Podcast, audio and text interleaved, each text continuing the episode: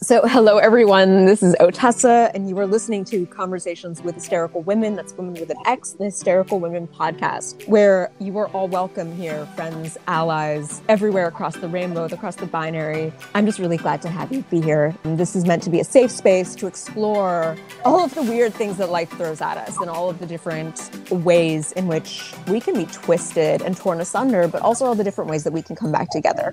So, thank you for listening, and I'm glad that you're here and going to be cheesy, but comment, like, subscribe.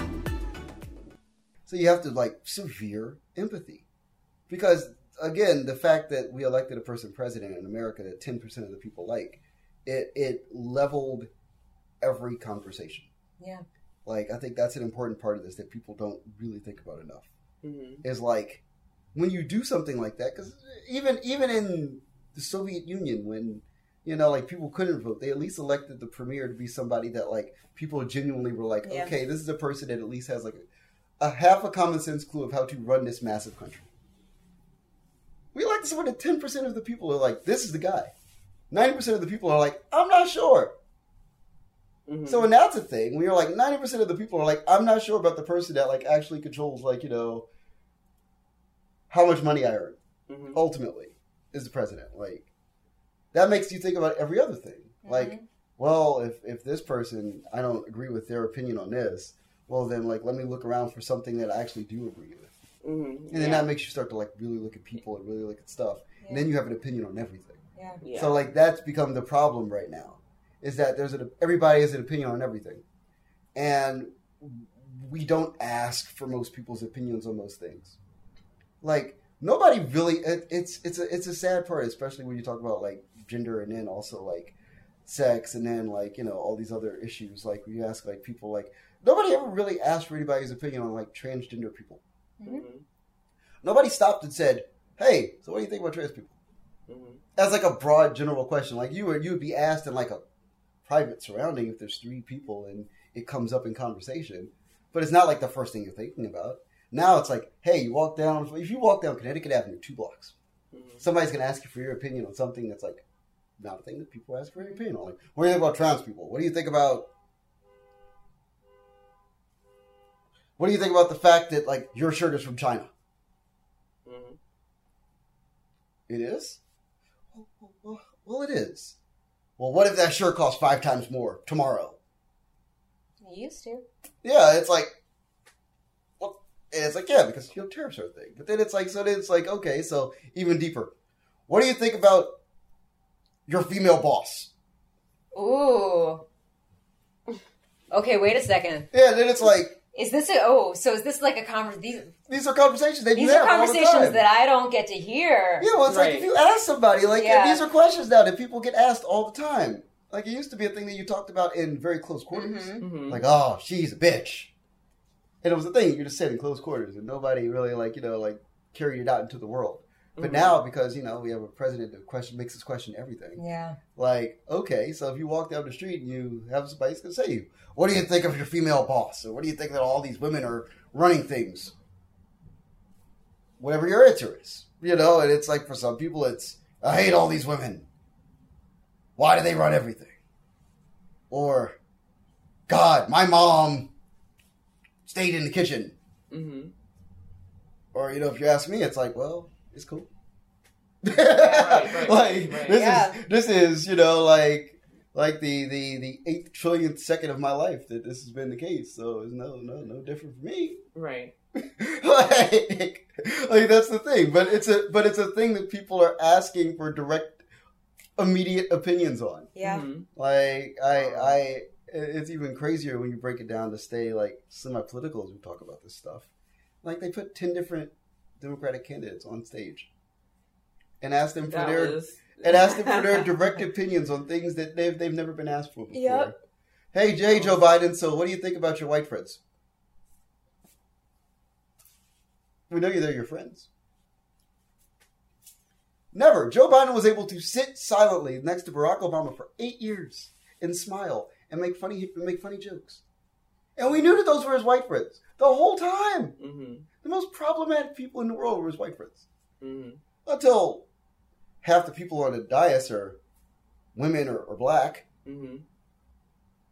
then Joe has asked the question. So Joe, because all people are women or black, we should probably ask you. You have some really problematic white friends. Mm-hmm. How you feel about that? And then he didn't have an answer, and then Kamala was like, "Well, Yeah. you know, I was bust, and you don't like that, so Yeah. oh well, did that."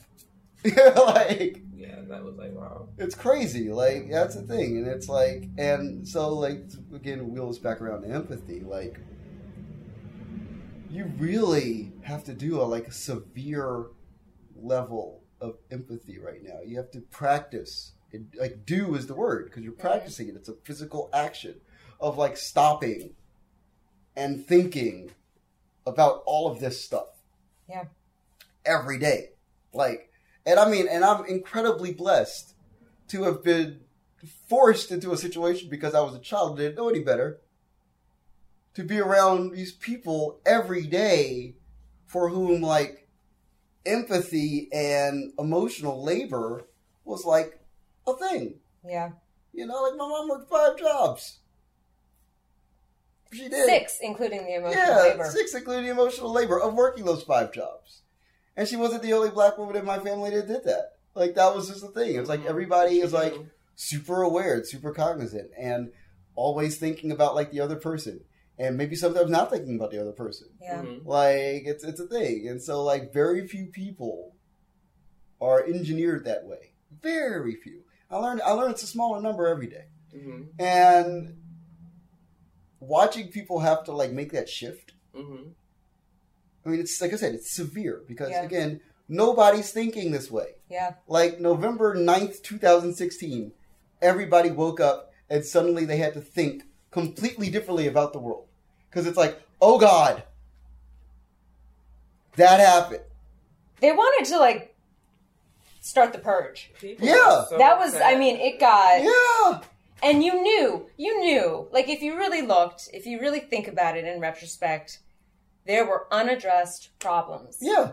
And we had those eight good years, Mhm. and we thought we could just slide on by without ever having truth and reconciliation. Yeah. And the answer was no, you didn't have truth and reconciliation. There is still something rotten Right. in Denmark, Yeah. and you're going to have to deal with it at some point. Right. And that's and that's a spe- uh, that speaks to Obama's level of, of empathy.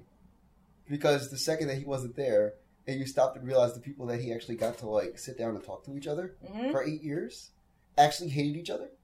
And the only reason why they talked was because that guy was like, listen. like, what you could Right. like I love I love the meme Right. I love the memes now that have come out like Mhm. in the last three years of all the, the, the cool Obama things that like you understand why he's doing them now. My favorite is this one. yeah.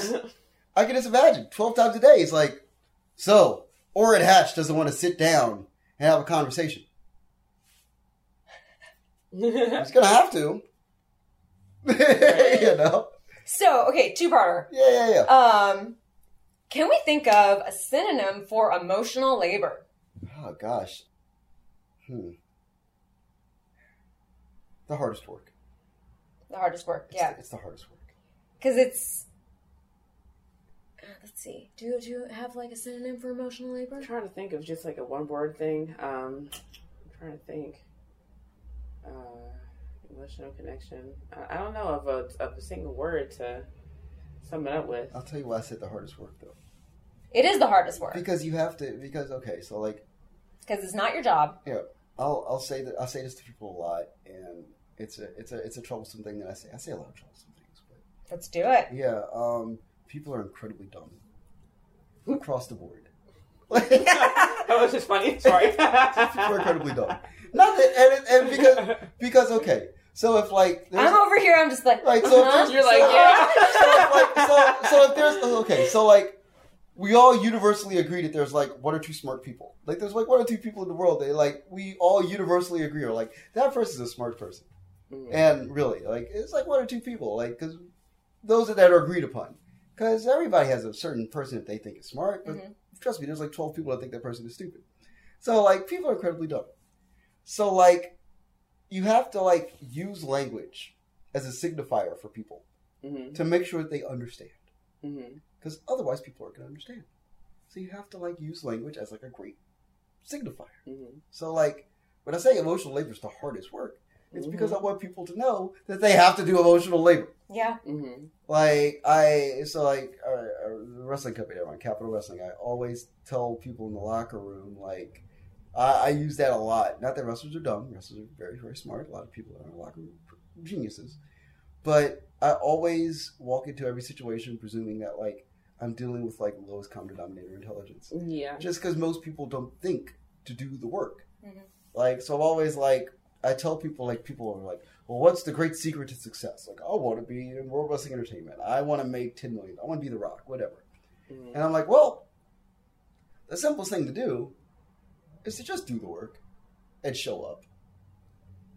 And I just break it down and I use like the simplest language possible Mhm. to signify to people literally how simple success actually is. Mhm. So when I talk about emotional labor, I just say it's the hardest work. It's so that somebody knows that if they're going to engage in doing emotional labor, it's actual hard work. Yeah. So like, yeah, it's not easy work. It's not going to be simple. It's not going to be fun. It's not going to make you. It's not going to gain gain you more friends. Which is the of course the reason why people like to do work. By the way, Mhm. is that they want to gain friends and popularity and be cool. Mhm. Nobody like very few people do work because they want to do work. Mhm. Like because work sucks for a lot of people. So like you do work out of a good spot in your heart usually because you're like, oh okay, I'm going to meet a bunch of people and influence the world. Mhm. It's not like, and and that's sad, but it's, it's true. Mhm. Like Right. you know, I mean, I sit in a room with people who don't work for that reason, Mhm. but most people are you too. So Right. So I have a question. So you were groomed because you know, uh, and then a lot of guys I, I have spoken to who um, were raised by Yeah. all women, and women have had like a massive impact on their rearing. So you're groomed to to be empathetic. You're Mhm. groomed to put in the hard work and to really care and be Yeah. invested in people. So. Um, how do you set boundaries and draw a line? Because often a lot of people who give, give, give find themselves being depleted, but you can't really live life in a depleted state. So how do you know when to draw the line and draw the boundary. Whereas you can put in that work, but you're you're not depleted. You're still like God, well, well, I'm Yeah, how do you protect yourself from the energy vampires? I'm, I'm. I like the energy vampires. God, um, it's this is so sad. Like, there's like anybody who's like super close to me will like laugh because they know it's true.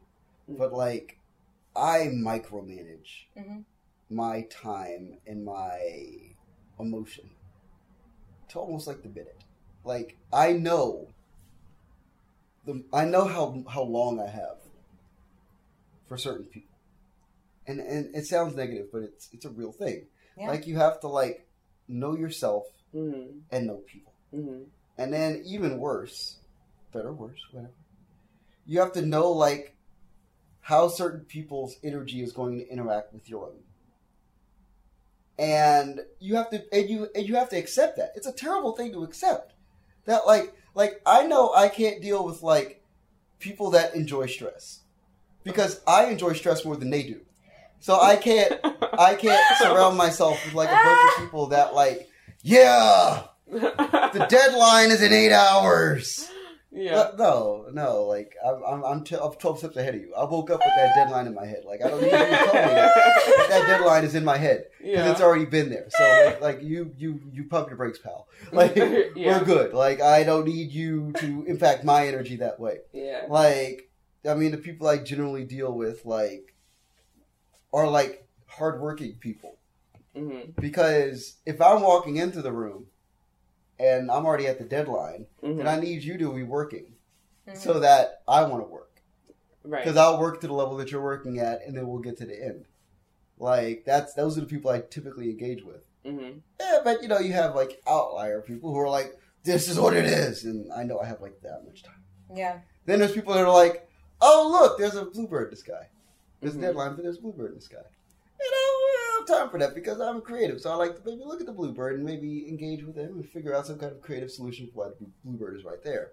So I have a little bit more time for them.